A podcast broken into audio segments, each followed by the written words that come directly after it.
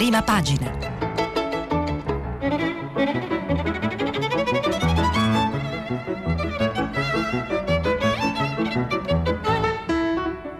Questa settimana i giornali sono letti e commentati da Alberto Faustini, direttore dei quotidiani Alto Adige e L'Adige. Per intervenire telefonate al numero verde 800 050 333. Sms e WhatsApp anche vocali al numero 335 56 34 296. Bentrovati, buona giornata, buon ascolto, sempre buona lettura. Vediamo idealmente insieme tutti i principali eh, titoli dei quotidiani oggi in edicola. Partiamo con la stampa. L'Unione Europea dice no al blocco dei licenziamenti. Bruxelles chiede politiche di spesa prudenti e avverte congelare l'occupazione non aiuta il lavoro. Pronto il piano di Brunetta per assumere 15.000 dipendenti pubblici, ma è scontro con la ragioneria e sopra la storia siamo noi. Una frase detta ieri da Mattarella alla festa per i 75 anni della Repubblica e poi ha detto tempo di ricostruire il futuro. Il Corriere della Sera, regole per l'estate, si tratta e sui conti con l'Europa, l'Europa appunto avverte l'Italia, attenti al debito, blocco dei licenziamenti rischioso. Regioni contro speranza, l'ipotesi del limite delle quattro persone a tavola solo al chiuso, divisi sulle discoteche, spazio ovviamente anche a Mattarelle al 2 giugno, come nel 1946, tempo di costruire il nostro futuro, dice il Colle a proposito dei 75 anni della Repubblica. Vaccini, la sfida dei giovani, invece il titolo di Repubblica. Da oggi prenotazioni senza limiti di età in tutte e 20 le regioni. A Bologna preso d'assalto l'Open Day Johnson Johnson, 20 milioni di dosi nel mese decisivo. Vertice per mettere fine alla babele sulle regole per i ristoranti in zona bianca. E Mattarella dice come nel 46 tocca alle nuove generazioni costruire il futuro futuro. Il messaggero, stop al patto di stabilità, ma pesa il debito italiano. La Commissione dell'Unione Europea conferma niente vincoli fino a tutto il 2022. Faro di Bruxelles su Roma. Dovete ridurre la vostra spesa corrente.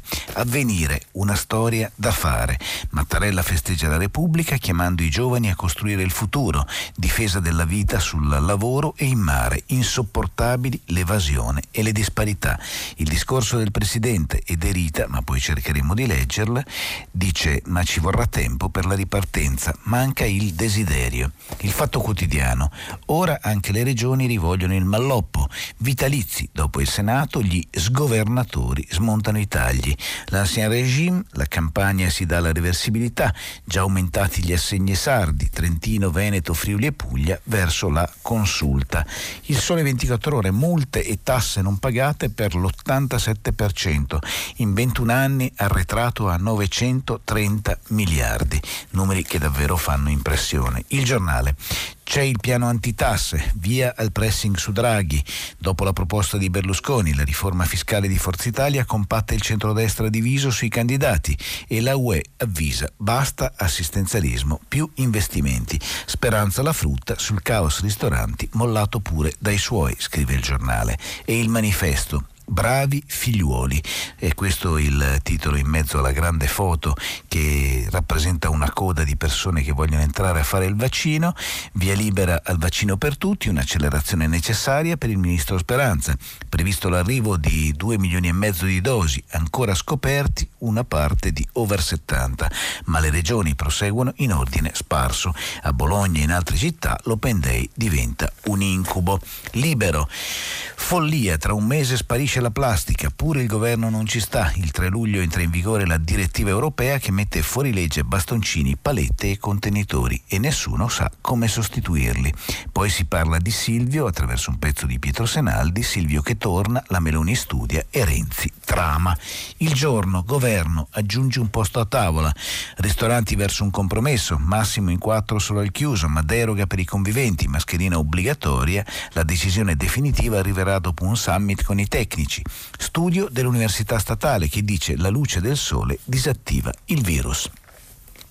Poi il foglio, Draghi, uomo solo al comando, incarna una nozione dell'autorità indiscussa che è una novità e un'occasione per l'Italia, ma anche un rischio. Ne parla tra l'altro Giuliano Ferrara. Domani, dal Bunga Bunga ai processi, Berlusconi secondo Silvio. Nell'audio registrato con i presunti tormenti del giudice Amedeo Franco sulla condanna per frode fiscale c'è anche la voce del Cavaliere, che riscrive a modo suo una carriera politica di scandali. Poi sul, dom- sul domani in prima pagina ancora la grande sfida ambientale non si vince a colpi di bonus. La verità sulla norma ammazza ristoranti, Speranza rimane a tavola da solo e poi altri sei boss pronti a uscire di cella. Questo è l'articolo in prima pagina molto grande di Maurizio Belpietro, il direttore della Verità. Ma torniamo per un istante, visto che si parla dei posti a tavola al Corriere della Sera, con l'articolo di Massimo Gramellini che scrive a decidere se almeno all'aperto ci si potrà sedere in più di quattro intorno allo stesso tavolo, sarà oggi un tavolo tecnico, intorno al quale non si sa in quanti si siederanno. Nell'attesa sgombriamo la tovaglia da un equivoco. I conviventi non rientrano nel conteggio dei coperti, per cui una coppia con tre figli a carico non sarà costretta a lasciarne uno in guardaroba. Se invece i figli vivono già per conto loro, possono continuare tranquillamente a farlo anche al ristorante. Per il resto, in mancanza di riscontri scientifici sicuri, le scelte politiche obbediscono a tendenze tendenze caratteriali.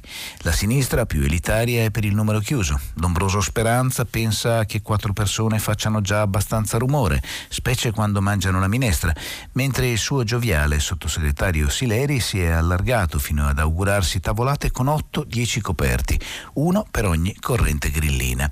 Il mistico Salvini, scrive ancora Gramellini sul Corriere della Sera di oggi, reduce da Fatima dove ha scoperto che il terzo mistero era il sorpasso della Meloni nei sondaggi, proporrà di mettere la prolunga in modalità ultima cena, 13 posti tutti affiancati per evitare i contatti frontali e uno dei commensali che si alza prima del conto.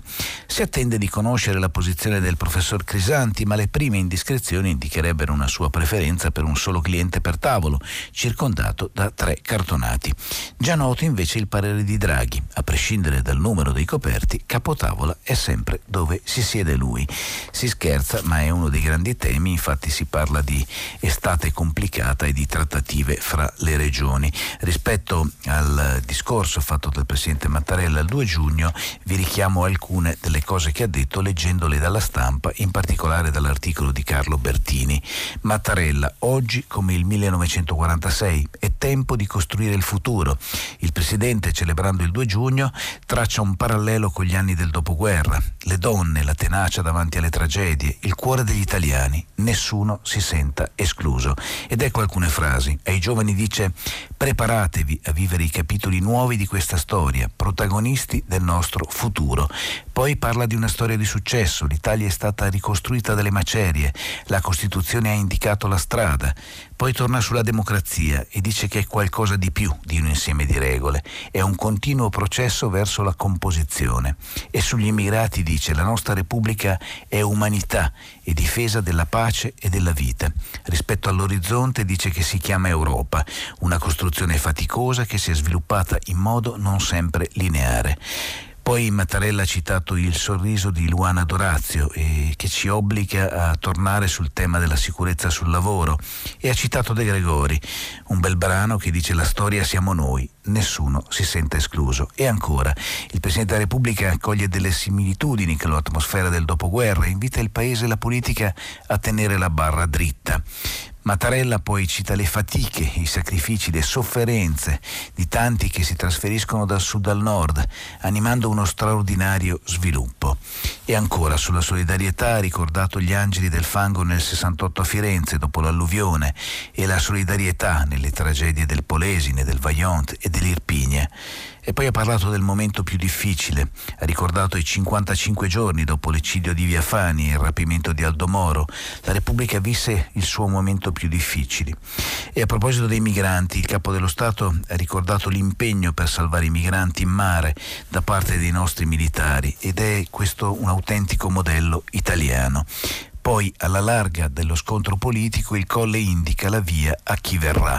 Ne parla Ugo Magri sulla stampa di oggi e scrive che il capo dello Stato ha volato alto, evitato deliberatamente qualunque indicazione all'attualità, ma così facendo ha scolpito un solco e suggerito la strada che dovrà proseguire dopo di lui.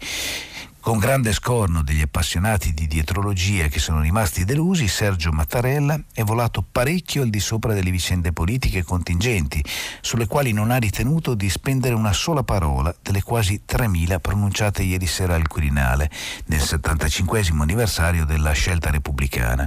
Nessun riferimento al governo Draghi, alla campagna vaccinale che il generale Figliuolo dovrà condurre in porto, alle trattative con l'Europa per il Recovery Fund e al vasto, impegnativo programma programma di riforme cui resta, ai noi, subordinato il megafinanziamento dell'Unione Europea. Idem, scrive ancora Magri sulla stampa, per quanto riguarda le polemiche tra i partiti non sempre allineati con gli sforzi dell'esecutivo che dovrebbero sostenere, in qualche caso meritevoli, di una bella tirata d'orecchi. Pure in questi casi il Presidente si è astenuto da richiami, prediche, ramanzine e appelli. Magari la tentazione era forte, però Mattarella l'ha ben dominata. A maggior ragione il discorso ha eluso qualunque possibile aggancio alla corsa quirinalizia, sia pure per ribadire la ferma intenzione di non prendervi parte. Fa testo al riguardo quanto il Presidente aveva già detto in più occasioni, da ultimo la confidenza da nonno, fin troppo enfatizzata sul piano mediatico, a uno scolaretto che gli aveva chiesto se sarebbe stato disponibile per un bis al Quirinale quello ormai sono vecchio, ieri non è stato ribadito anche perché, visto il contesto celebrativo, sarebbe suonato del tutto fuori luogo. Sul Corriere della Sera parlavo delle regole per l'estate ci torniamo perché il Corriere dei Campo io spazio a questo tema e parla della carta di speranza per evitare lo scontro. Togliamo il limite soltanto all'aperto. Il ministro della Salute dice al chiuso rischio ancora troppo elevato, trattativa al G7 sui viaggi dei turisti da USA, Canada e Giappone. Ne scrive sul Corriere della Sera di oggi Monica Guerzoni. Ma di che parliamo? Volato in Gran Bretagna per il G7 dei ministri della salute, Roberto Speranza è al lavoro su temi come vaccini e Green Pass e sembra non sentire gli echi della polemica sul numero di avventori che possono accomodarsi a tavola nei ristoranti italiani.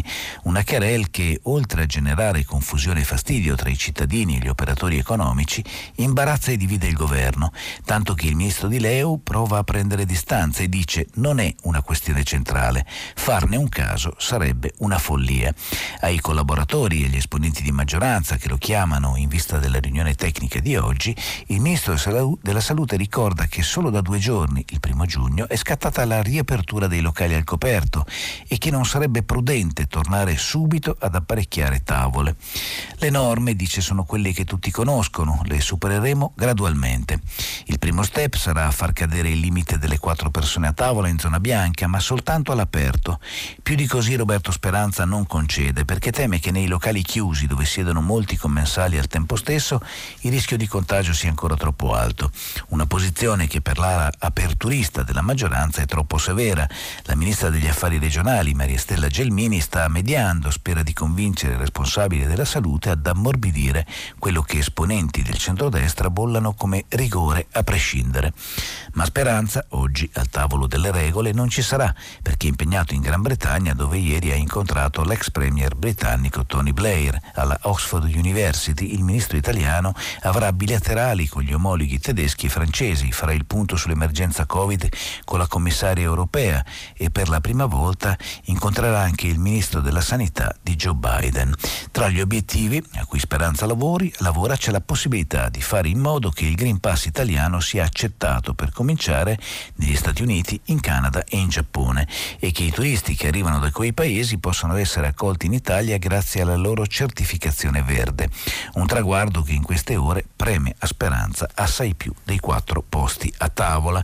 Ma Adriana eh, Logroscino, sempre sul Corriere, scrive tavoli da quattro, regioni all'attacco, in zona bianca chiedono nessun tetto. Federica, che è il presidente del Friuli, ma anche il presidente, come sapete, della conferenza delle regioni, dice al governo limitazioni inapplicabili, basta incertezze, alta tensione in maggioranza e Gelmini convoca i tecnici. Si parla anche dell'ipotesi di nuove regole nelle aree a basso contagio, si parla dell'accesso a feste e banchetti con il nodo dei controllori e si parla dei balli nei locali notturni con distanze al vaglio del CTS. E si parla, visto che siamo sul tema Covid, vaccini e dintorni, sul Corriere della Sera degli Open Day di queste ore con il caos all'Open Day di Bologna, migliaia in fila nella notte per il farmaco dose unica, polemica sulla scelta di non attivare le prenotazioni. Fiale triplicate, ma lo sforzo non è bastato per le 8.000 richieste.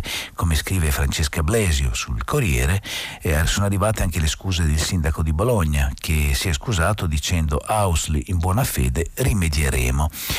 Vaccinazioni cadono i limiti di età, ma solo quattro regioni in realtà aprono ai dodicenni e sono Lombardia, Veneto, Campania e Calabria che consentono già la prenotazione. È partita appunto la prenotazione, via le adesioni libere in quasi tutta Italia, diminuiscono ancora i pazienti in terapia intensiva e i decessi.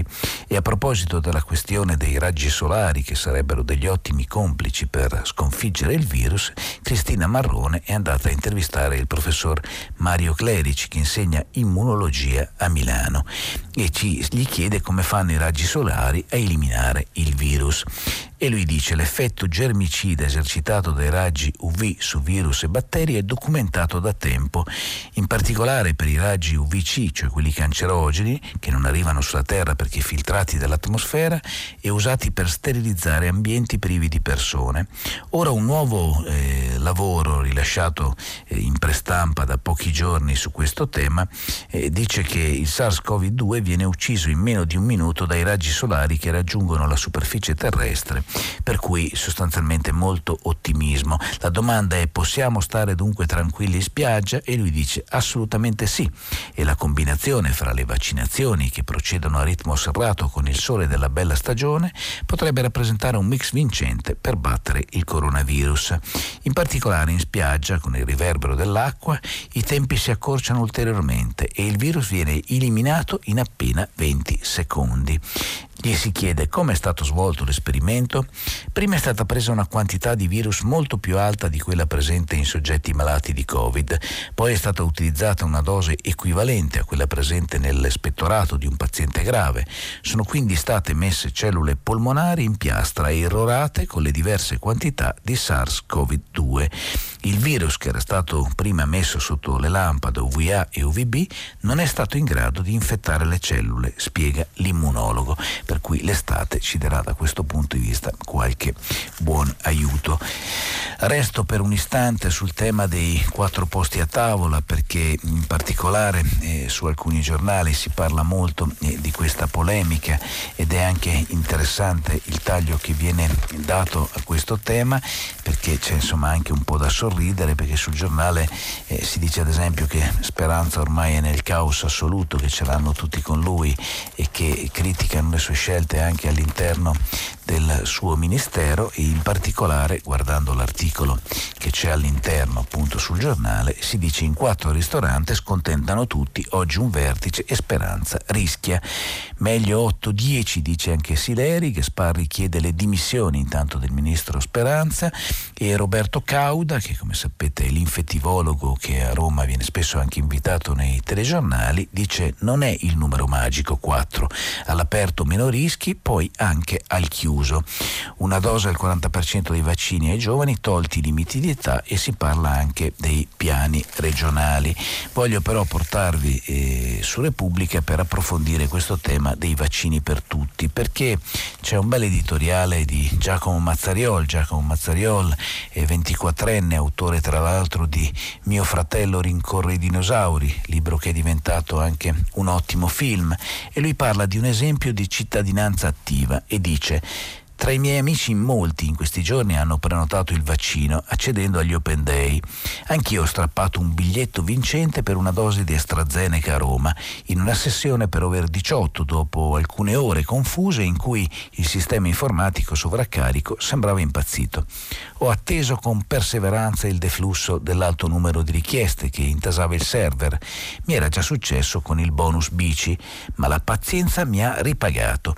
Dunque è iniziata la corsa ai vaccini vaccini e per chi vuole ottenerli e da quello che percepisco dai racconti e dalle testimonianze dei giovani che conosco c'è grande entusiasmo e fermento. Il Green Pass che permette di viaggiare senza tamponi dopo due settimane dalla dose che completa l'efficacia del vaccino è ormai la soluzione al ritorno al movimento. Il Green Pass, scrive ancora Giacomo Mazzariol, ora è ambito più di una prima fila a un concerto della band preferita. Ed ecco che su questo Repubblica parla della sfida di figliuolo, convincere i giovani per il mese della spallata. Ci sono 20 milioni di dosi, l'obiettivo studenti immuni entro settembre. Il vice ministro Sileri dice postazioni anche sulle spiagge con i camper. Il mese della spallata, scrive appunto Michele Bocci su Repubblica di oggi, comincia con 6 milioni di dosi appena arrivate nei magazzini e con i giovani che si accalcano per vaccinarsi. Saranno 30 giorni molto delicati per la campagna di protezione del coronavirus. Da una parte scompaiono le categorie prioritarie e si punta sulla copertura dei giovani, dall'altra ci sono ancora 3,2 milioni di over 60 che devono avere almeno la prima somministrazione amministrazione. La lettera nella quale il commissario straordinario per l'emergenza, il generale Francesco Figliuolo, ha dato facoltà alle regioni di far prenotare chiunque, dà due indicazioni precise che fanno comprendere quale sia il suo piano. È indispensabile, scrive, immunizzare la massima percentuale di popolazione fragile e over 60 aderente alla vaccinazione. Poi però aggiunge che le regioni dovranno garantire prima dell'inizio dell'anno scolastico la massima copertura di tutta la popolazione studentesca. Ecco perché il momento è molto delicato. Bisogna intercettare chi non ha voluto o per qualche motivo non ha potuto vaccinarsi, ma anche occuparsi dei giovani, quelli che vanno a scuola, ma anche quelli più grandi. Servono somministrazioni per chi legittimamente chiede la copertura, perché vuole liberarsi dalla paura della malattia e magari anche andarsene in vacanza, ma anche per coloro che non hanno intenzione di vaccinarsi. Lo ha spiegato anche il sottosegretario alla salute per Paolo Sileri, ieri parlando proprio a Repubblica. Dice portare i giovani verso la vaccinazione è un po' più duro. Le persone sotto i 30 anni avranno una riluttanza, quindi dovremmo portare la vaccinazione nei luoghi da loro più frequentati. Per esempio le discoteche discoteche, le zone di vacanza, magari anche i camper, là dove meno te l'aspetti. Ci sono 20 milioni di dosi per portare avanti questa fase del piano, quella della spallata. Per darla bisognerà intanto ottenere una media di somministrazioni giornaliere finora mai raggiunta, cioè 660.000 vaccinazioni al giorno. I primi lotti iniziano ad arrivare, Pfizer sta distribuendo 3 milioni e mezzo di dosi alle regioni e tra ieri e domani a pratica di mare arriveranno 2 milioni e mezzo di dosi, cioè 370.000 di Johnson Johnson, 1 milione e 7 di AstraZeneca e quasi 400.000 di Moderna. Alcune regioni si sono lamentate delle disponibilità più contenute del previsto. In base ai piani del governo, in effetti a giugno dovevano arrivare 28 milioni di dosi, soprattutto grazie a CureVac che aveva programmato di spedirne 7 milioni, ma non ha avuto per ora l'autorizzazione. È partita comunque la corsa, liste aperte agli adolescenti, via le prenotazioni senza limite d'età, con last minute e open day, polemiche però appunto a Bologna, bivacchi nella notte, pensate due chilometri di coda e i giovani, per quanto tutti con mascherina, davvero accalcati davanti alle porte. Voglio farlo sabato notte, così l'esame sarà sicuro e poi un bel viaggio. A dirlo è un liceale diciottenne di Torino. E si parla anche di una coppia di Firenze che si sposa il 20 giugno e dice con noi già protetti la festa sarà sicuramente più bella.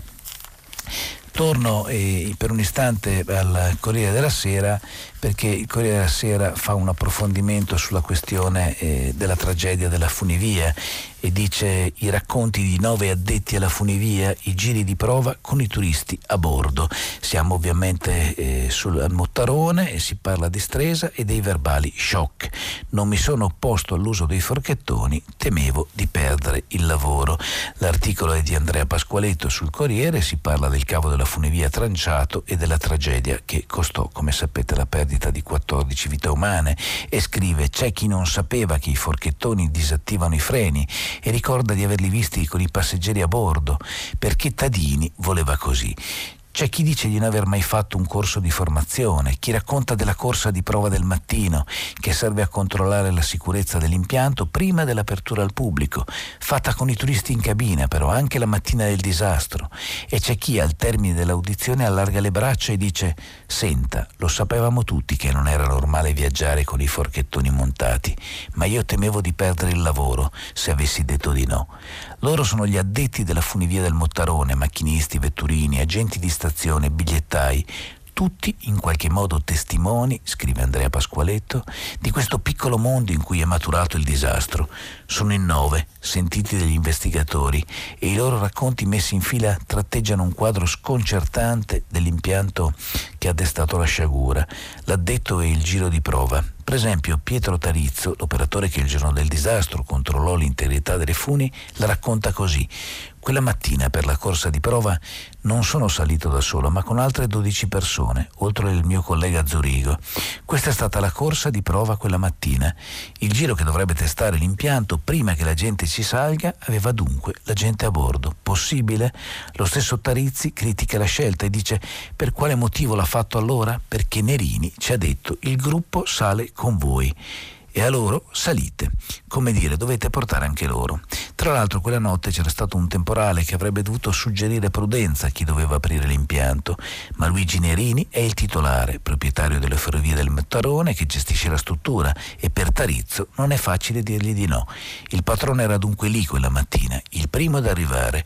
C'erano lui e la signora Patrizia. Sono andato a verificare le funi tenditrici. Ho fatto un controllo visivo puntando una pila su tutti i trefoli. Non c'erano anomalie. Dopodiché siamo saliti con le 12 persone sul Mottarone. Gli chiedono se è una consuetudine fare la corsa di prova con i turisti. No, non lo è, ma capita, ha risposto. E fatalmente è successo il giorno del disastro.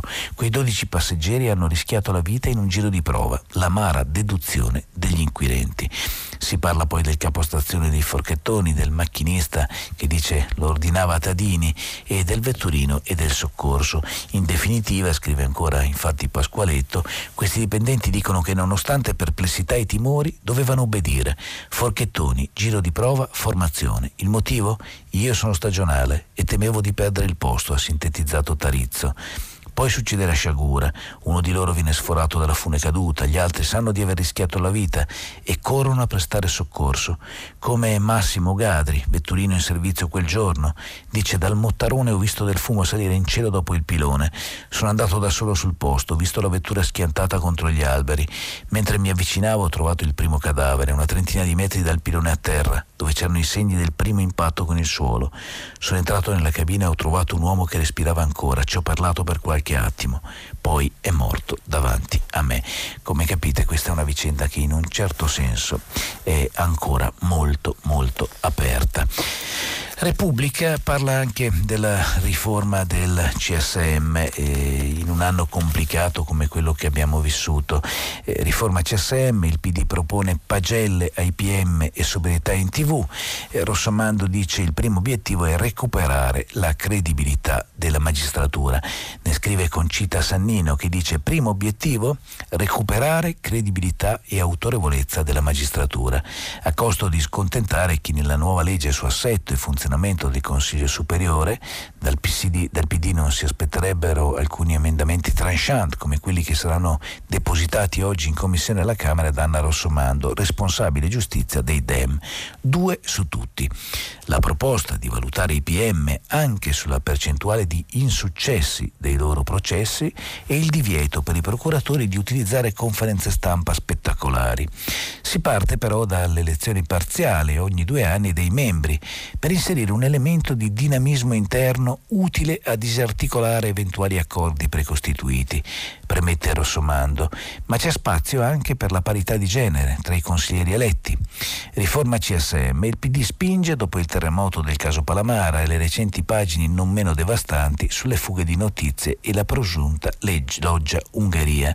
L'immagine uscita dalle scandalose notizie sulle vicende del Consiglio è uno stimolo in più per fare le riforme a partire da quelle del CSM aveva avvertito Enrico Letta.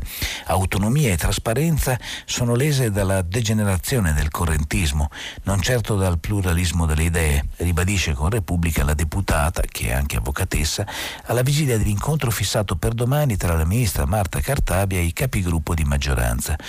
Ma basteranno le consultazioni del midterm, come già le chiamano al CSM? Nessuna modifica da sola abolisce distorsioni, ma il fatto che il plenum non sia eletto contestualmente è utile e tra l'altro si può fare a Costituzione invariata. Stop anche alle nomine a pacchetto. Le decisioni sugli incarichi dovranno seguire un rigoroso ordine cronologico per evitare il mercato del metodo Palamara, utile a molti. Marsomando difende anche l'introduzione della valutazione sul lavoro dei PM PM, una sorta di pagella su inchieste e insuccessi della pubblica accusa. Linea analoga, ma più dura sul punto, emergerà anche dagli emendamenti annunciati da Enrico Costa di Azione, con modifica sulla responsabilità civile e fine delle porte girevoli tra magistrati e politiche. Ma come funzionerebbe invece per il PD? Noi non parliamo di pagelle, dice Rossomando, proponiamo tra i diversi elementi di valutazione sulla professionalità quello della verifica delle smentite processuali delle ipotesi accusatorie. Naturalmente parliamo di casi macroscopici, utilizzando criteri che evitino di scoraggiare le inchieste difficili. Penso a quella sui grandi gruppi criminali, sui reati finanziari, a inchieste storiche sulle malattie professionali, schedature Fiat o caso Abu Omar Un'impostazione che rivela uno sguardo più severo, forse uno strappo, chiede la giornalista. Nessuno strappo, diciamo da sempre che non è auspicabile avere tante richieste di rinvio a giudizio che poi non reggono al dibattimento. Per questo poniamo l'accento, dice la deputata, su come si scrivono le norme incriminatorie, ma il luogo privilegiato è il processo. Infatti c'è l'emendamento che prevede una regola di giudizio per il PM. Si può chiedere il procedimento se c'è una ragionevole certezza di ottenere una condanna. Su Repubblica ma anche su altri giornali, perché ne parla per esempio eh, Brambilla, che è il direttore eh, sul giorno, che lui è il direttore del Carlino e di QN, e si torna su Alfredino a 40 anni di distanza. Siamo a Vermicino, 40 anni fa il paese si fermò davanti al TG a seguire il dramma del piccolo Rampi e la TV divenne il luogo dove le cose accadono, scrive Francesco Piccolo, lo sceneggiatore su Repubblica. Il 10 giugno del 1981 è la data in cui un bambino, Alfredo Rampi, tornando a casa finisce dentro un pozzo nella zona di Vermicino, vicino a Roma. È un pozzo artesiano, incustodito, rimasto aperto, scavato senza chiedere permessi, con un pezzo di lamiera a proteggerlo. Sono le sette di sera ma estate, c'è luce. Da quel momento comincia una lunghissima tragedia. In realtà, anche se è terribile dirlo, doveva essere uno di quei fatti di cronaca strazianti che finiscono sui giornali, in cui si dice leggendoli e ascoltandoli alla radio in tv che è intollerabile, terribile, come è potuto succedere. Ma si partecipa da lontano, il dolore vero è quello della famiglia, delle persone intorno, un dolore invisibile agli occhi di chi è solo informato dal fatto tragico. Soltanto che il giorno dopo Alfredo è ancora lì sotto. I telegiornali cominciano a raccontare la vicenda perché le difficoltà di tirare fuori il bambino dal pozzo sono tante e le ore passano. Il TG3 apre una finestra per un po' dal luogo dove continuano a non riuscire a tirare fuori il bambino. Gli italiani cominciano a provare ansia, empatia. Insomma, sul posto è arrivata la televisione. Ed è questo che succede. Il 12 giugno del 1981 io e il mio compagno di scuola Salvatore non siamo andati a scuola perché stiamo preparando una di quelle interrogazioni che si fanno alla fine dell'anno, dopo aver evitato di studiare tutto l'anno. Accendiamo la tv in una pausa e c'è questa storia di Vermicino e il telegiornale decide di continuare a seguire la diretta. Quindi lasciamo la tv accesa, un po' studiamo, un po' guardiamo e poi pian piano scrive ancora Francesco Piccolo su Repubblica di oggi, smettiamo di studiare e guardiamo soltanto. Cosa guardiamo? Niente. Delle immagini di persone intorno al pozzo che parlano, aspettano, movimenti, vigili del fuoco, volontari, folla intorno. Guardiamo la madre di Alfredo lì accanto al pozzo, disperata e sudata, che continua a gesticolare e a parlare con persone che stanno cercando di tirare fuori Alfredino dal pozzo. Poiché assistiamo a tutto questo non si tratta più di una notizia. Dai cronisti a noi a casa si comincia a dire Alfredino, si stampa nel cervello per sempre il vestito della mamma, man mano che il tempo passa il bambino sprofonda sempre più giù. Alla fine si conteranno 18 ore consecutive di diretta TV, quasi tutte a reti unificate del primo e secondo canale, con punte di più di 28 milioni di spettatori a guardare e aspettare. Quello che non sappiamo ancora, io, il mio amico Salvatore e i milioni di persone che come noi non riescono più a staccarsi dallo schermo, sono due cose che finirà male e che quella data è anche il momento in cui la televisione cambia per sempre e diventa il luogo dove le cose accadono. Su Repubblica vi segnalo anche la storia di Ludovica. Ludovica, a 16 anni ho sconfitto l'odio transfobico. Un giorno li ho fermati tutti in corridoio e ho detto basta pettegolezzi, sì, sono trans, avete qualcosa in contrario? dice a Maria Novella De Luca. Ludovica, 16 anni, orgoglio e coraggio. Sai cos'è l'odio? dice. Trovare sul profilo Instagram persone che ti minacciano. Lo sappiamo che prima eri Luca. Attenta e nell'articolo all'interno parla di questo cambiamento che è la sua felicità e dice ma per abbandonare il mio nome maschile è servito un processo. Un giorno ho fermato i miei compagni in corridoio e ho appunto detto sono trans qualcosa in contrario. È tra le prime teenager d'Italia ammesse al trattamento con farmaci bloccanti.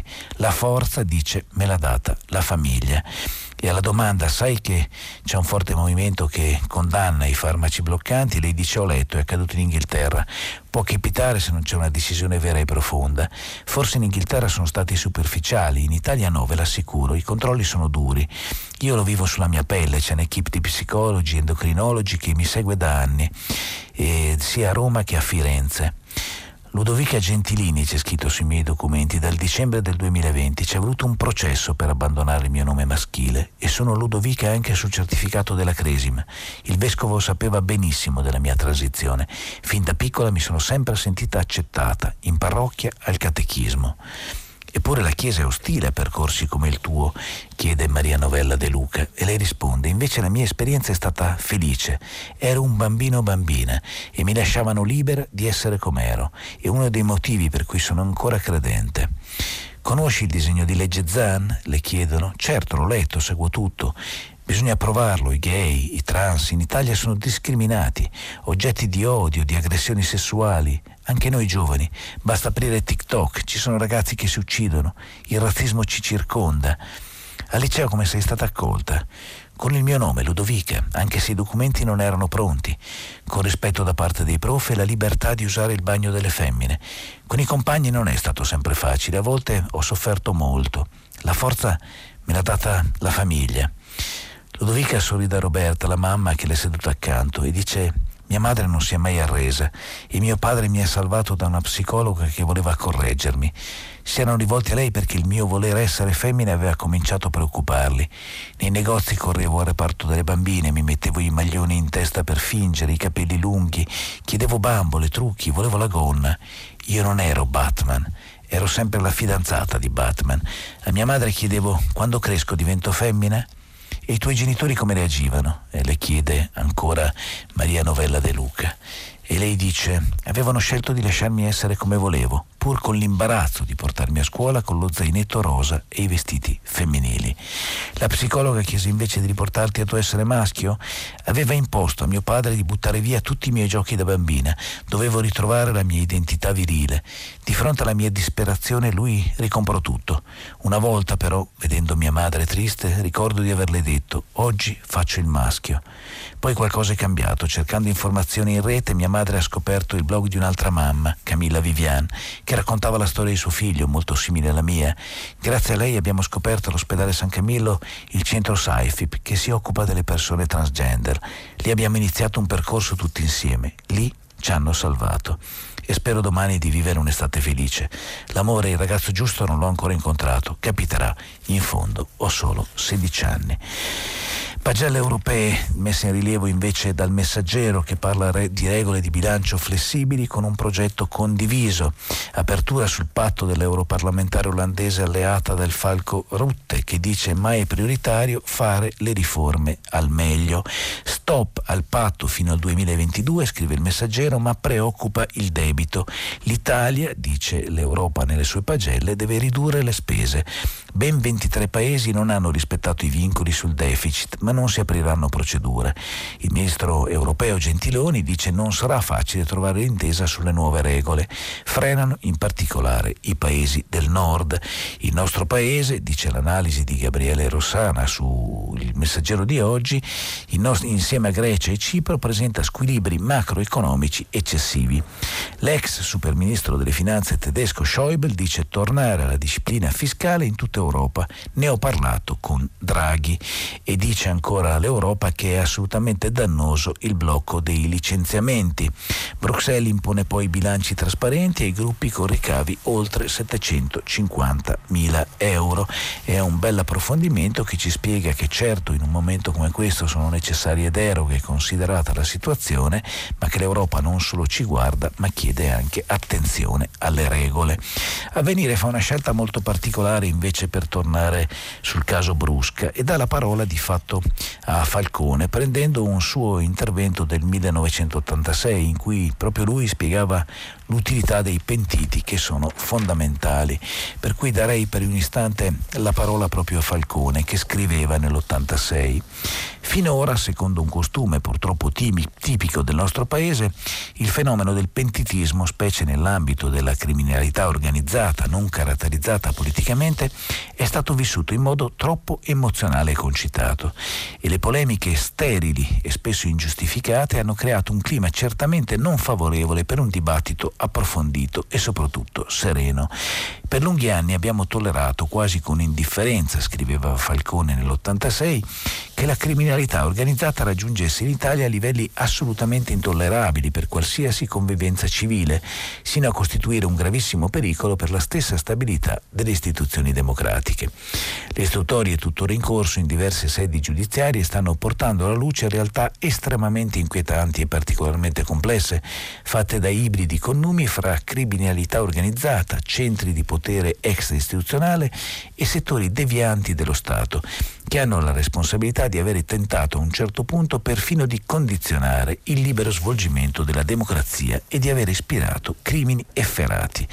Era scontata nell'opinione pubblica l'inefficienza di polizia e magistratura, accomunati in una generale e qualunquistica valutazione negativa, e il mitico strapotere della mafia e delle organizzazioni similari costituiva un comodo alibi, bisogna riconoscerlo, per gravi comportamenti omissivi di tanti organismi statuali. Le uccisioni sempre più frequenti di malavitosi non di rado venivano ritenute tanto ipocritamente quanto fallacemente un fatto non dannoso per la società, perché in siffatta maniera, scriveva Falcone nell'86, si eliminavano pericolosi delinquenti e si è perfino tollerato che in una città come Palermo venissero progressivamente assassinati tutti i massimi vertici delle istituzioni, fatto questo unico al mondo.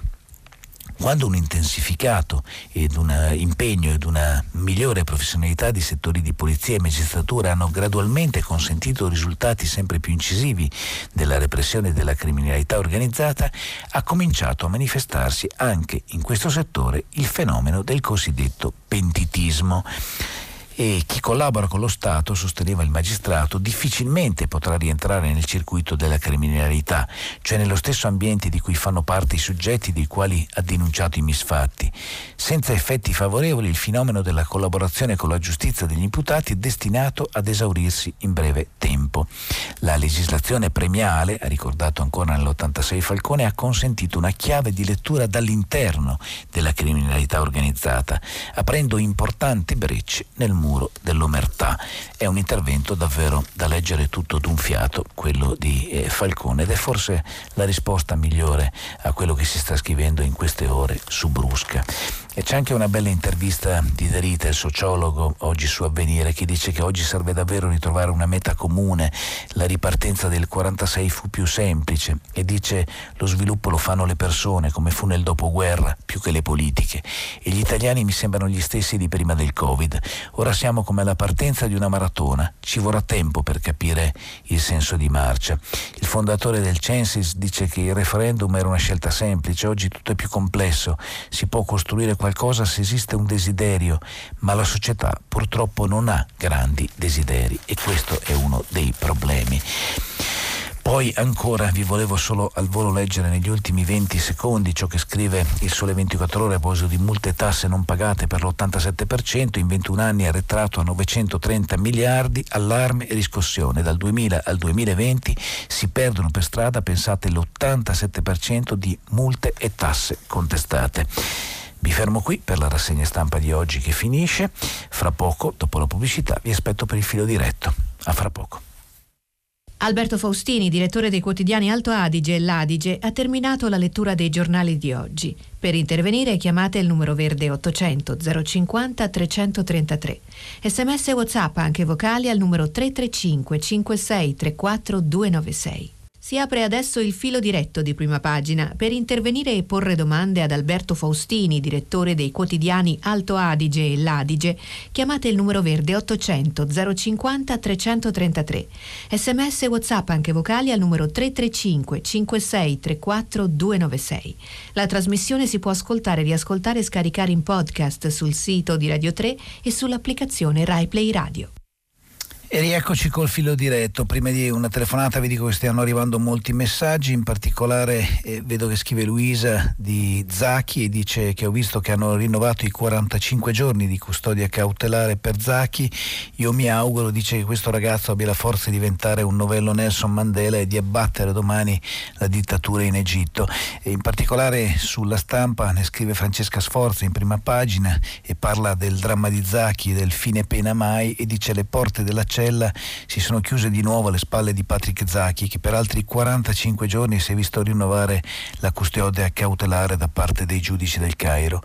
È lì che passerà il suo trentesimo compleanno senza neanche aver potuto vedere i suoi legali che non sono stati ammessi in aula, né l'avvocato della delegazione UE, né il rappresentante diplomatico dell'Italia, perché non deve sentirsi soltanto sotto accusa, minacciato nella salute e nello spirito, deve sentirsi solo e fiaccato nelle speranze fino a che non lo abbia tutte perdute. I regimi dittatoriali amano le prove di forza e usano i singoli casi perché siano di insegnamento a tutti gli altri, nella convinzione che il consenso si rafforzi con la paura e la paura ne accresca il potere.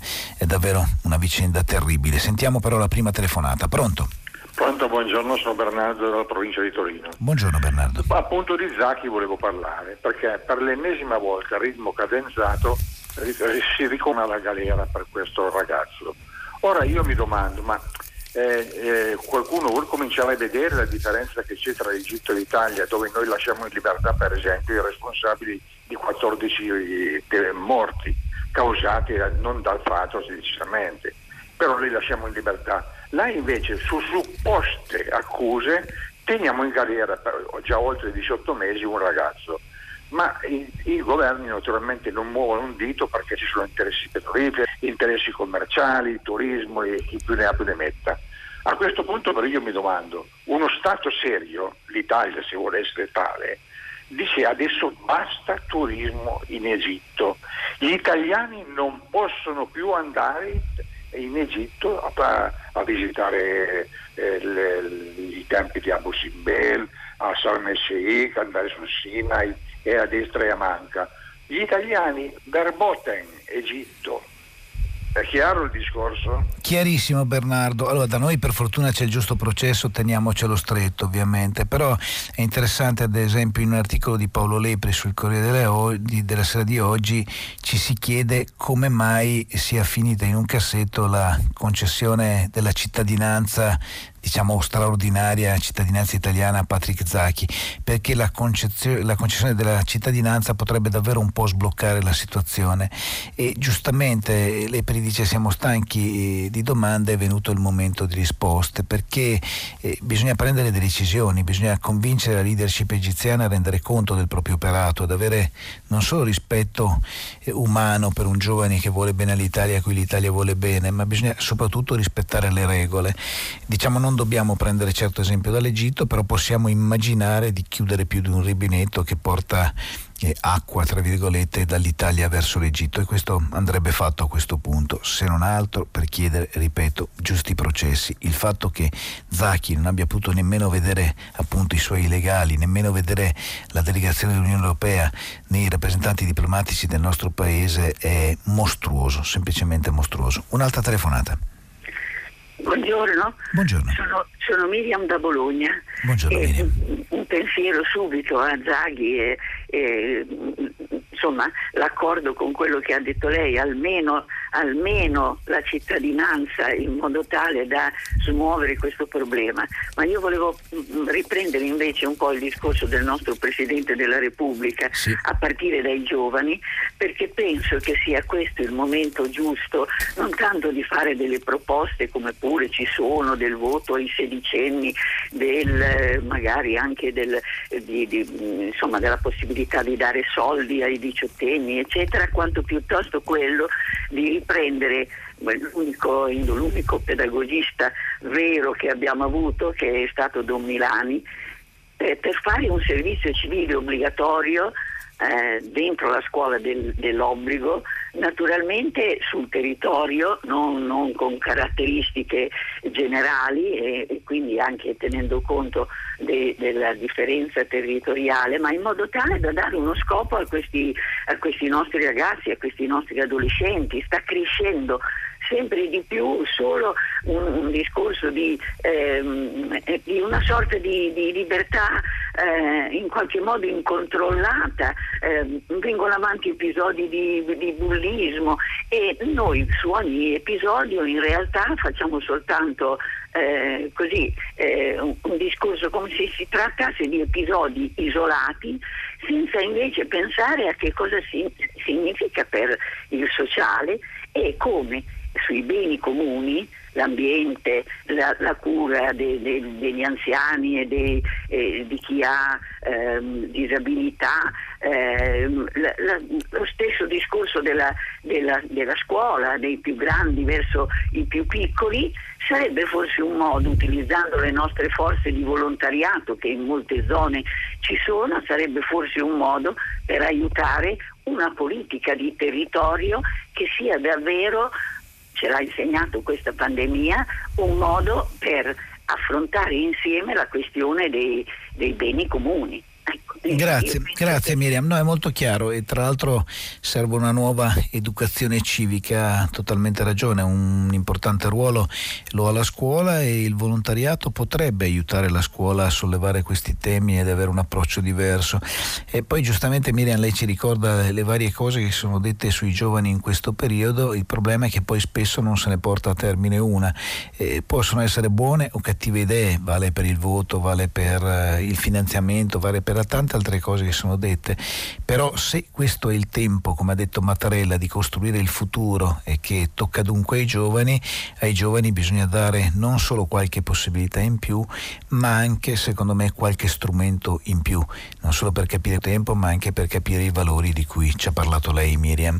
E una cosa importante che ha fatto ieri anche il Presidente Mattarella è quello di declinare molto al femminile il suo discorso, eh, ricordando Lina Merlin, pioniera dignità femminile, parlando di Nilde Iotti e dell'importanza di una donna finalmente in un ruolo chiave come quello di Presidente della Camera e parlando di Liliana Segre, dell'Italia che oggi è più matura anche grazie a persone come lei, citando Tina Anselmi che fu la prima ministra in Italia e che tra l'altro istituì il Servizio Sanitario Nazionale forse ci vorrebbe appunto anche un servizio civile nazionale inteso non come quello che già c'è ma come una cosa capace di arrivare in ogni aula. Insomma, è stata un'occasione importante, l'importante è che le parole però non restino lì appese al filo dei desideri anziché delle cose che si realizzano. Leggo nei messaggi Stefano da Padova che dice grazie per la lettura integrale della storia di Ludovica, vale più di mille teorie e pseudoteorie ed è questa la ragione Stefano per cui l'ho letta. E poi Mary da Rovereto dice vorrei collegarmi all'intervento dell'ascoltatore che ha parlato del profeta Isaia della Bibbia, se questo è un tempo di trasformazione perché non cominciare con il non costruire più armi, ho sempre pensato che le forze armate potrebbero essere addestrate per un servizio civile per affrontare le calamità che non mancano mai sia in Italia che all'estero, invece di costruire apparecchiature belliche, preparare strumenti adatti a interventi di aiuto e di pace. Certo questo sarebbe molto molto bello, ma appunto a volte le armi servono anche per difendersi e per cercare di proteggere la pace, visto che ci sono troppe guerre ancora nel mondo di cui fingiamo tra l'altro di non accorgerci. tante volte. Poi scrive Gino, tragedia della funivia, la verità quasi per magia viene rivelata, ma la giustizia, esempi di giustizia disattesa sono molti, da treni che deragliano, a torri pilote porto che crolla, a ponti che collassano, eh, collassano, a dighe che franano. Quali provvedimenti contro i responsabili conosciuti? L'importante però, eh, Gino, è che i responsabili conosciuti abbiano appunto un giusto processo alla fine del quale invece ci vogliono le condanne esemplari e il tema è anche quello dei tempi della giustizia, perché non mi stancherò mai di dire che a volte i tempi della giustizia diventano ingiustizia. Purtroppo, scrive Paola dalla provincia di Napoli, da quella data, parliamo in questo caso di Alfredino, la televisione diventa il luogo dove l'ore fa spettacolo. Lo dicono anche altre persone, da Alfredino è iniziata ai noi la TV del dolore, sicuramente è successo anche questo. Alfredino ha inaugurato non solo le lunghe dirette di un certo tipo, ma di fatto davvero la TV del dolore, Con, condivido. Un'altra telefonata, pronto? Buongiorno. Buongiorno. Mi chiamo Franco e telefono da Parma. Buongiorno Franco. Eh, buongiorno. Quanto al, al, Pantheon delle donne eh, repubblicane che è stato evocato nel 75 della Repubblica e, e, e all'enfasi che giustamente è stata data al fatto che le donne per la prima volta finalmente votarono nel 1946, insieme però a molti uomini perché non si votava da vent'anni grazie alla legge Acerbo che fu votata da tanti partiti liberal democratici che non ebbero il coraggio di, di opporsi al bullismo e, e, e, alle vicende del fascismo. Forse non è quello il motivo della salita al potere del fascismo, ma, ma sta anche quello. E comunque così per ricordare quello che avvenne prima. Eh, la condizione però delle donne nel 75 della Repubblica secondo me è proprio sconfortante rispetto ai desideri che non devono restare appesi al filo dei sogni, eh, perché ogni giorno viene uccisa una donna, vuoi per eh, le motivazioni passionali, vuoi per le motivazioni eh, culturali eh, che riguardano molte donne che cercano la loro libertà, la loro autodeterminazione e sono vittime predestinate eh, e annunciate di una cultura che, ehm, a fronte della quale mi sembra che lo Stato italiano non si stia opponendo come la Costituzione stabilisce, una Costituzione che non protegge solo gli italiani, ma anche gli stranieri al di fuori del territorio nazionale. Figuriamoci gli stranieri dentro il territorio nazionale. Io sono allibito nel sentire nei notiziari che stanno emettendo una fatwa che garantisca la, la libertà di, delle donne di rifiutare i matrimoni combinati, una fatwa. Dopo 75 anni di Costituzione noi aspettiamo la fatwa per proteggere le donne che vengono uccise perché aspirano ad avere una, una loro libertà, una loro autodeterminazione. Ma mi, mi può spiegare cosa sta succedendo in Italia? Eh, la, grazie Franco e eh, devo dire ha tirato fuori molti temi perché il partito del fascismo eh, che ricordiamoci è arrivata la marcia su Roma è stata fatta in treno per cui sembrava quasi che tutti l'aspettassero questa è una cosa che ha fatto bene a ricordarci no? come in tanti non si opposero a quello che stava accadendo e che accade anche negli anni successivi è vero ha ragione Franco la condizione delle donne è sconcertante ed è incredibile che, che si anche di questa fatua sulle nozze forzate. Eh, devo dire anche oggi sul giorno c'è un bel approfondimento su questo, eh, si dice che Samana aveva un fidanzato segreto, il fratello svelato è stato ucciso dallo zio, la famiglia si è infuriata, eh, aveva scoperto le relazioni, il cugino arrestato in Francia, verrà estradato in Italia e c'è intanto l'altolà dell'Unione delle Comunità Islamiche che dice non si organizzano, è un peccato rispetto alle nozze forzate, il messaggio è chiaro, chissà di una violenza non la denuncia diventa complice. La fatua, lo ricordo a chi ci ascolta, è un parere giuridico religioso emesso da un'autorità della fede islamica che può riguardare qualunque aspetto della vita individuale. Essendo opinioni, spesso le fatue sono discordanti. Però il nostro paese deve indubbiamente fare di più, deve fare di più eh, per aiutare le donne sul lavoro, deve fare di più per aiutare le donne a potersi salvare, visto che troppe volte, citando Marquez, parliamo anche sui giornali di tragedie annunciate. E quasi sempre quando viene uccisa una donna eh, c'è qualche vicino che dice che da tempo c'erano problemi, c'è qualche denuncia precedente sono successe delle cose che hanno chissà perché impedito un arresto o un allontanamento della persona violenta, per cui c'è ancora tanta strada da fare.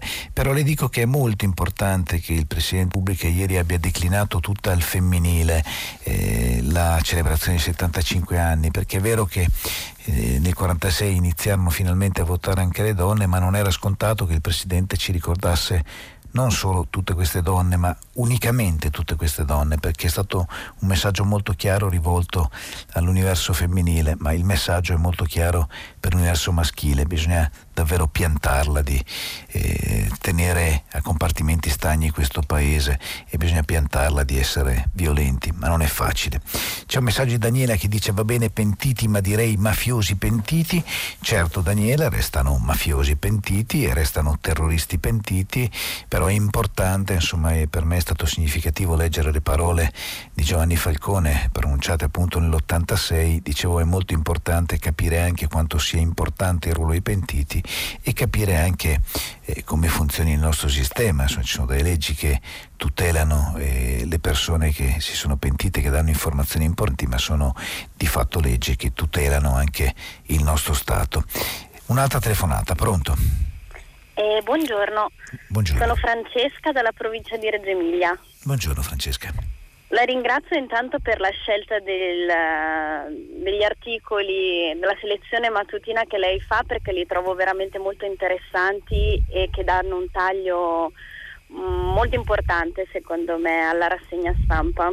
Grazie. E, ed è proprio in proposito a uno di, que- di questi articoli che lei ha scelto stamattina quando ha raccontato la storia della, della ragazza transgender Ludovica. che fa il cambio di genere e per me è stato molto commovente e mi ha ricordato un film meraviglioso che ho visto recentemente e che secondo me dovrebbe essere visto nelle scuole, dovrebbe essere divulgato proprio tra i coetanei di, di questa ragazza. Il film è molto simile alla storia che lei ha raccontato, con un taglio però più tragico, perché purtroppo storie di questo genere non hanno sempre dei, dei percorsi così felici, come raccontava lei stamattina.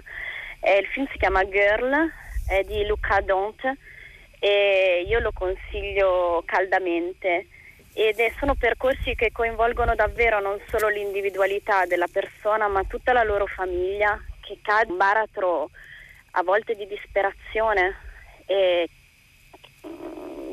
e di messa in discussione di, di, tantissime cose e quindi il fatto che emergano queste storie nei giornali che ci sia un giornalismo che appunto le, le ripesca dall'oscurità eh, penso che sia una cosa veramente mm, molto bella e interessante.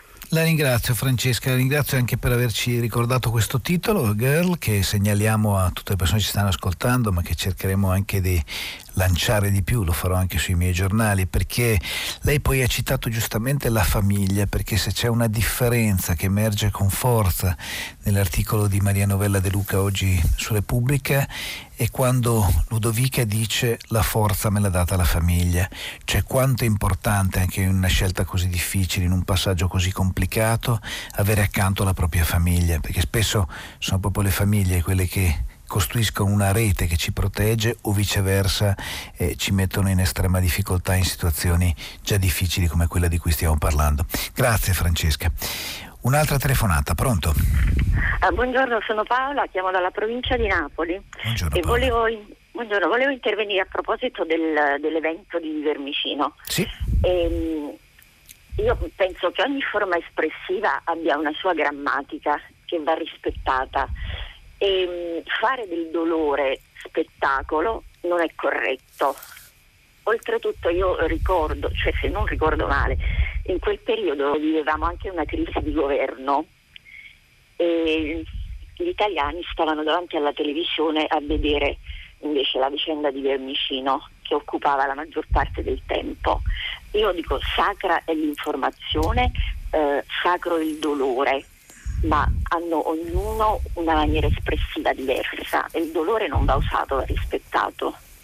Grazie Paola. Eh, allora condivido totalmente, devo solo dire una cosa, eh, ricordando anche quando arrivò Pertini, se se lo ricorderà sicuramente, la sua voce è giovane e giovanile, però mi immagino che come tanti che stanno ascoltando eh, ricorderà eh, quelle ore, perché poi avevamo questo rapporto strano tutti con, con la scatola magica che è la tv, un po' la guardavamo, un po' avevamo voglia di spegnerla, io ricordo sempre che esiste sia un tasto per spegnerla e persino una spina che si può staccare dal muro si può qualche volta vivere anche senza la tv. Però ecco una cosa che devo dire con grande sincerità è che secondo me nessuno si aspettava in quel momento cosa sarebbe accaduto, cioè chi ha iniziato la diretta pensava probabilmente di raccontare eh, rapidamente una storia di un salvataggio e non la storia di un dolore sconfinato che poi di ora in ora diventava ancora più grande se possibile. Per cui io immagino eh, la buona fede del tempo, eh, intendo dire, cioè non si poteva immaginare che il dolore sarebbe diventato spettacolo. Chi ha impostato quelle dirette, che sono state quasi casuali, non a caso sono state le prime, probabilmente si immaginava di raccontare una storia a lieto fine perché sembrava davvero che si potesse trovare una soluzione. Quello che però non si è capito è dopo quello che è accaduto, perché dopo la TV del dolore invece è diventata quasi un classico, un format televisivo e devo dire che poi anche su questo dovremmo però tutti noi interrogarci come società perché la TV del dolore si può spegnere, però va detto che fa degli ascolti incredibili, è la dimostrazione del fatto che tutti noi un po' ci scandalizziamo e un po' avviciniamo, avviciniamo l'occhio al buco della serratura è un tema molto delicato. Io penso, per esempio, che vi parlo da uno studio RAI, eh, che la RAI possa e debba fare uno sforzo ancora maggiore per eh, fare una TV di qualità e per non rincorrere solo audience eh, a volte importante, raccontare quel che accade ma senza indugiare appunto sul buco della saratura. Per cui sono contento Paola che ci induca a fare questa riflessione in una giornata nella quale si ricorda la TV del dolore che nasceva proprio 40 anni fa. Un'altra telefonata, pronto? Sì, pronto, buongiorno. Buongiorno. Mi chiamo Roberto, dunque io volevo parlare di Plastic Free, no? che adesso sì, sì. questa settimana c'è la raccolta della plastica più che altro, no? che è quella che crea dei danni notevoli micro, al mare. Io volevo dire questo, so che per certo che, che siccome che come lavoro andavo molto all'estero io, adesso sono in pensione, e ho fatto molto, quasi tutto il mondo, ma più che altro andavo nei paesi del nord Europa e fin dagli anni Ottanta che io andavo in questi paesi ho subito ehm, capito che noi dovevamo un po' copiare questi paesi per migliorare, in tutto per tutto. E ad esempio, se riguarda le plastiche, nei paesi del nord Europa, la, la grande maggioranza, poi lei mi dia conferma, le, mm, fanno pagare una cauzione in Germania, ad esempio, dello 0,25 centesimi quando si compra una bottiglia di plastica, di vetro o una lattina d'alluminio. Quindi se uno la butta per, per il, nell'ambiente li, li, perde questi soldi. Quindi là sicuramente sono più educati di noi, ma secondo me se si, si adottasse questo sistema anche qua, non si troverebbero più quelle montagne di bottiglie di plastica di lattine per strada, ai bordi, nei fiumi. Eh. Io dico perché non, non, lo facciamo anche noi? Punto interrogativo. Roberto, ah, sono da, totalmente da notare, d'accordo con lei. Sì, ma mica da notare anche che se uno, eh, perché ci sono delle macchinette nei supermercati, che mettendo dentro queste cose qua si, si, ha un buono che si può spendibile nel supermercato, ma addirittura se uno non, li, non vuole spendere quel supermercato va alla cassa e gli danno i soldi, quindi quattro bottiglie sono un euro. La ringrazio Roberto, no, ha fatto bene a ricordarlo perché effettivamente la politica deve fare questo, cioè immaginarsi degli incentivi almeno in una prima fase per indurci a non usare plastica, a restituirla, a recuperarla. E lei ricorderà che io ho aperto proprio lunedì la mia settimana di prima pagina eh, le, le, leggendo un lungo articolo di Tozzi che spiegava come la plastica sta uccidendo i mari, come si sta trasformando in plankton, dobbiamo prendere esempio dai paesi del nord, pensi oggi oggi Libero fa un approfondimento e parla di follia europea. Tra un mese sparisce la plastica, da luglio proibiti i bastioncini per il caffè, posate e contenitori, nessuno sa sostituirli, a rischio migliaia di posti di lavoro, vietati pure i piatti di carta con l'8% di polimeri, protesta Giorgetti. Questa cosa mi colpisce molto perché purtroppo viene raccontata come un problema, nel senso invece dovrebbe essere una grande opportunità quella della scomparsa della plastica. Ovviamente ci vogliono i tempi poi per organizzarsi perché l'obiettivo è nobile, però non si può pensare in un giorno di chiudere tutti gli stabilimenti appunto e di lasciare a casa migliaia di persone. Eh, l'obiettivo alla base delle norme è teoricamente nobile, però ridurre i rifiuti plastici in mare. Su questo punto però le aziende che producono i prodotti messi al bando sembrano perplesse, scrive Lorenzo Mottola oggi sul Libero ma bisogna assolutamente partire da qualcosa. Io ho amici all'acquario di Genova che ogni giorno si impegnano per cercare di farci capire quanto il mare sia in pericolo per colpa della plastica e quanto in fondo si possa fare a meno della plastica, plastica che dura di fatto in eterno. Poi certo, oggi Libero scrive che l'industria colpita dalle nuove norme europee dà lavoro a 50.000 persone. L'Italia pensi è uno dei maggiori consumatori di stoviglie usa e getta con circa 20 milioni di bicchieri monouso utilizzati ogni giorno. Stoviglie che di fatto non hanno alternative praticabili a prezzi di mercato e in molti contesti sono di fatto insostituibili, per cui il problema è davvero grave leggo un paio di messaggi che arrivano al 335 63 4296, cioè scritto scusa 56 34 296. Ricordo come fosse ieri la tragedia di Vermicino, sono stata incollata alla tv con ansia e disperazione, oggi probabilmente non accenderei la tv, dice Dora, è un sentimento che probabilmente abbiamo provato tutti, ma a volte sembra quasi impossibile spegnerla. Vorrei che il giornalista Faustini mi chiarisse come mai i comuni non impegnano ai lavori sociali semplici come tenere puliti i giardini e i parchi in attesa che i navigator trovino eh, dove sistemarli, dice Araldo da Brescia. E ad esempio io lavoro in un territorio in cui c'è il cosiddetto progettone nel quale si dà molto spazio ai lavori socialmente utili, non solo socialmente semplici, però effettivamente si potrebbe immaginare di mm, legare i, i redditi che si stanno dando insomma, per aiutare le persone che non trovano lavoro a un lavoro fatto per il cosiddetto bene comune.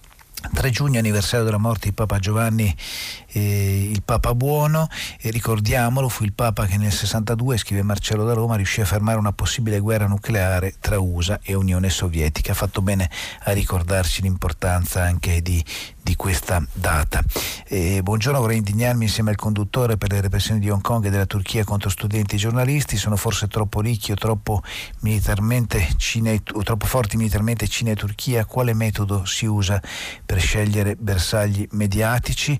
Eh, è un tema davvero molto interessante che richiederebbe ben altro approfondimento questo, però dobbiamo essere contrari a ogni repressione e purtroppo studenti e giornalisti in questo periodo vengono colpiti in egual misura proprio perché trasportano, mi viene da dire, in egual misura la verità all'esterno delle università e dei loro paesi, però ahimè eh, ci sono paesi davvero troppo forti militarmente, ma la parola, come diceva già l'Ariosto, può più della spada. Un'altra telefonata. Pronto, buongiorno, sono Adriana da Trieste. Eh, ho 80 anni però ho due nipoti e um, con cognizione di causa, pur avendo bravi ragazzi, io so eh, come la pensano i ragazzi. Di conseguenza, per quel che riguarda, quel che riguarda diciamo, la proposta Letta di dare 10.000 euro ai diciottenni, io farei una controproposta. Eh, praticamente parafrasando un po' quello che viene in America per il debito d'onore, io farei un credito d'onore, cioè caro ragazzo, tu studi, finisci un corso di studi, vai all'università, io praticamente ogni, quando tu mi hai dimostrato che hai raggiunto diciamo, gli esami, hai raggiunto un, diciamo, un certo obiettivo, io ti do una, un po' alla volta io ti do questi soldi senza che tu me li restituisca, cosa che in America avviene. Te li do, ma non ti do 10.000 euro in mano. Io te li do dimostrando che tu hai fatto un percorso, pian piano, di volta in volta. Devo dire però Adriana che la proposta letta contiene questo, eh, ma come spesso accade si è discusso, cioè la si è vissuta come una tassa, invece riguarda l'1% degli italiani che appunto eh, quando passano delle proprietà superiori ai 5 milioni di euro appunto vengono tassati in modo particolare per creare questo fondo. No, glielo dico perché però dentro la proposta ci sono le ipotesi di restituzione in diversi modi, cioè se tu studi in un certo modo te li do, se tu affitto agevolato e poi studi, se tu poi trovi lavoro, eh. per cui ci sono molti legami anche se purtroppo la proposta non è ancora diventata concreta e non se ne parla, però questi 10.000 euro sono condizionati a una serie di cose che poi i giovani devono fare, cioè non sono un regalo ai giovani, questo va precisato, cioè sono esattamente come eh, chiamiamoli prestiti d'onore che ci sono in altri paesi. Poi ripeto, eh, purtroppo in questo momento la proposta è diventata molto altro, cioè è diventata una polemica su una tassa e forse il momento, come ho detto già in questi giorni, era quello sbagliato per fare una proposta di tipo, però contiene molte delle cose Adriana, Adriana di cui lei sta parlando. Un'altra telefonata, pronto? Pronto? Buongiorno. Buongiorno. sono Walter, telefono da Bolzano. Buongiorno, Buongiorno Walter. Eh, io mi occupo di edilizia, sono un, un uh, professionista che, occupa, che, si occupa di edilizia e di urbanistica, devo denunciare una deriva che sta prendendo la provincia di Bolzano da un paio d'anni nel nostro settore, deriva dilettantesca e autoritaria. Faccio soltanto tre esempi rapidi per occupare il meno tempo possibile, eh, con leggi, decreti e circolari è venuto praticamente fuori da un anno che in caso di immobili che si volessero eh, cambiare, utilizzare per scopi diversi, passare da bar a ristorante, da ufficio ad appartamento e viceversa, viceversa, occorre demolire parti consistenti degli immobili, anche se perfettamente legittimi e a suo tempo autorizzati. Come studio abbiamo fatto diverse ricerche in tutta la provincia, è una cosa scandalosa che naturalmente indigna i proprietari. Poi hanno cambiato i metodi di calcolo delle cubature, per cui chi avesse delle cubature ancora disponibili tenute da parte per la realizzazione di garage opere del genere non se le trova più a disposizione e questo si guardi bene coincide con una sorta di riduzione degli indici di edificabilità una modifica ai piani urbanistici senza nessun procedimento, senza nessun coinvolgimento, trasparenza della popolazione eccetera eccetera. Ultima cosa, la legge provinciale ha stabilito che i comuni dovessero attivare un regolamento edilizio conforme alla legge provinciale, conforme anzi a un regolamento tipo che la provincia doveva emanare.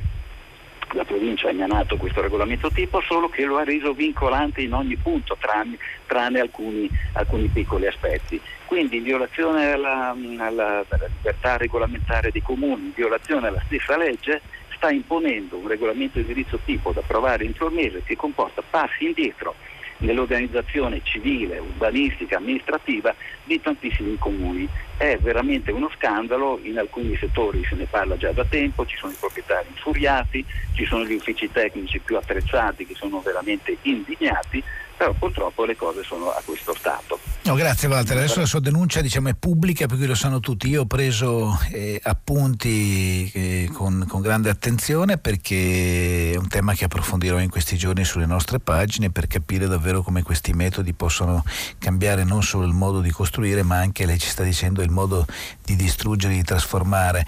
Eh, cercherò di approfondire questo, questo tema, intanto la ringrazio per aver denunciato anche solo questa ipotesi.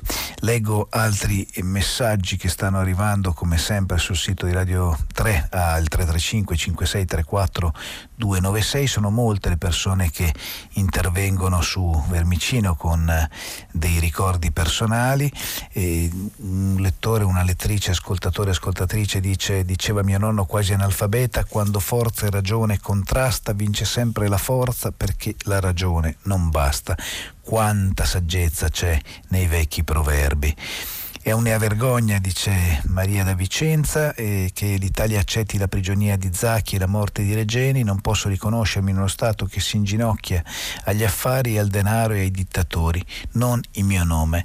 Il problema soprattutto è che noi non stiamo cercando di ricostruire la verità questa è la cosa che deve indignare più di ogni altra, perché la verità è fondamentale per capire, lo abbiamo detto anche per tante delle cose di cui stiamo discutendo in queste ore, vale per un processo, vale per ogni situazione. Cioè l'Italia su Regeni deve capire fino in fondo cosa sia davvero successo e arrivare alla condanna di chi ha ucciso Regeni e anche su Zacchi deve capire eh, perché Zacchi si è tenuto, tenuto prigioniero in queste condizioni senza poter parlare con nessuno, di fatto eh, come dire una specie di ergastolo, un ergastolo che diventa anche un ergastolo culturale in questo momento, nel momento in cui appunto diventa un tema di cui per fortuna iniziamo di nuovo a parlare tutti. Un'altra telefonata, pronto? Pronto? Pronto, buongiorno. Buongiorno a lei. Eh, buongiorno, mi chiamo Enza, chiamo da Modena.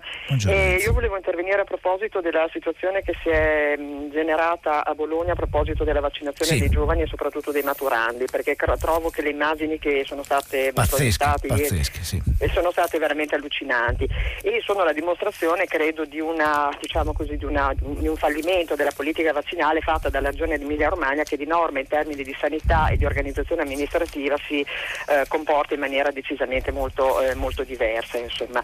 E questo perché ehm, in numerosi interventi sia l'assessore Donini che, eh, che Bonaccini hanno eh, proprio categoricamente escluso la, eh, il gruppo dei maturandi dalla vaccinazione a differenza di quanto invece è avvenuto in altre lezio- eh, nelle regioni come Lazio, la Campania, almeno mi sembra, mi sembra di ricordare.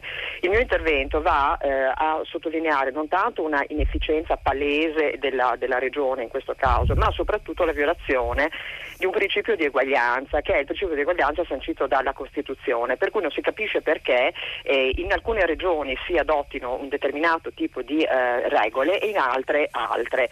E questo perché tra l'altro eh, proprio l'amministrazione regionale ha eh, dichiarato ripetutamente che erano preferibili le vaccinazioni da assegnare alle mh, categorie dei lavoratori della Riviera Romagnola, per carità ehm, da, da- da tutelare in tutti i modi, ma credo che anche la categoria dei, dei maturandi non eh, andasse vero trascurata per una serie di motivi che sono abbastanza evidenti, cioè la, eh, la, la programmazione degli esami di maturità eh, dire, deve seguire delle tempistiche particolari anche perché molti di questi ragazzi poi devono, eh, devono superare test universitari che si svolgono vero, a luglio e se tutto saltasse diventerebbe estremamente, eh, estremamente vero, problematico. I ragazzi eh, della- del- dell'ultimo anno sono stati completamente trascurati anche dalle istituzioni scolastiche, comprese l'ufficio scolastico regionale, compresi gli- i provveditori, compresi i presidi che hanno pensato bene nell'ultima settimana di scuola di tenere a casa i ragazzi. Quindi una categoria di giovani che ha, credo, patito abbastanza eh, in, questi, in questi mesi eh, è stata completamente emarginata e il problema è stato risolto non mandandoli a scuola. Grazie. Ecco, volevo semplicemente sottolineare questo. Le, le devo dire in questo caso sì, nel senso che ha totalmente ragione e soprattutto sull'aspetto dei maturandi che sono stati maltrattati in questo periodo come tanti altri studenti, ma loro in particolare perché lasciarli a casa mi sembra davvero un errore da tanti punti di vista, così come mi sembra un errore non aver comunque creato, visto che si parlava di Vax Day, una specie di strada preferenziale per loro prima di aprire a tutti i giovani. Eh, va detto che l'assessore Donini che lei ha citato eh, si è molto scusato perché non immaginava eh, di trovarsi di fronte a tutti quei disagi, ha detto a suo parziale di scolpa che eh, ci fossero il triplo delle dosi previste inizialmente, di conseguenza si potesse accontentare ogni giovane, compresi i maturandi, però sicuramente c'è stato qualche grosso problema dal punto di vista organizzativo. Mi viene da dire però che il tema più grande, cara Enza, è quello dell'ordine sparso. Eh, si fa fatica anche a volte a leggere i giornali perché i giornali dicono si apre ai sedicenni, poi si scopre che sono solo quattro le regioni che aprono ai sedicenni, si apre ai maturandi, poi si scopre che sono solo due le regioni che aprono ai maturandi. Su cose come queste ci vuole una regia unica nazionale, secondo me non c'è dubbio, con tutto rispetto per tutte le autonomie, per tutte le competenze anche di regioni che per esempio in campo di sanitario come l'Emilia Romagna sono mosse spesso molto molto bene, però eh, di fronte a una cosa come questa serve una regia unica che sappia mettere al primo posto chi in un momento come questo, come i maturandi, merita di essere messo al primo posto. E non riesco purtroppo a prendere un'altra telefonata perché siamo andati davvero di corsa, siamo riusciti a parlare con tante persone, siamo riusciti a leggere molti SM sms, ma il tempo come sempre è tiranno. Io vi ricordo che dopo il giornale radio Nicola Gioia conduce pagina 3, a seguire ci sono le novità musicali di primo movimento, alle 10 come sempre ci sarà tutta la città ne parla che approfondirà un tema posto da voi ascoltatori. Ieri, come forse ricorderete, si è parlato di Brusca. Potete riascoltarci come sempre sul sito di Radio 3. Io non posso che ringraziarvi dicendo che ci ritroveremo domani. Sono anche giornate particolari perché Radio 3, come avete sentito, si sposta in gran parte a Trento dove c'è il Festival dell'Economia e di conseguenza ci si vede idealmente nella piazza di Trento. Buona giornata e a domani.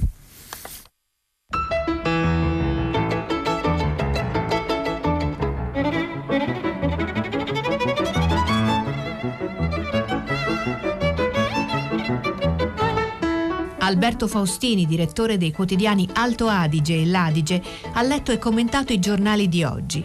Prima pagina è un programma a cura di Cristiana Castellotti, in redazione Maria Chiara Beranec, Natascia Cerqueti, Manuel De Lucia, Cettina Flaccavento, Giulia Nucci. Posta elettronica, prima pagina chiocciolarai.it. La trasmissione si può ascoltare, riascoltare e scaricare in podcast sul sito di Radio 3 e sull'applicazione RaiPlay Radio.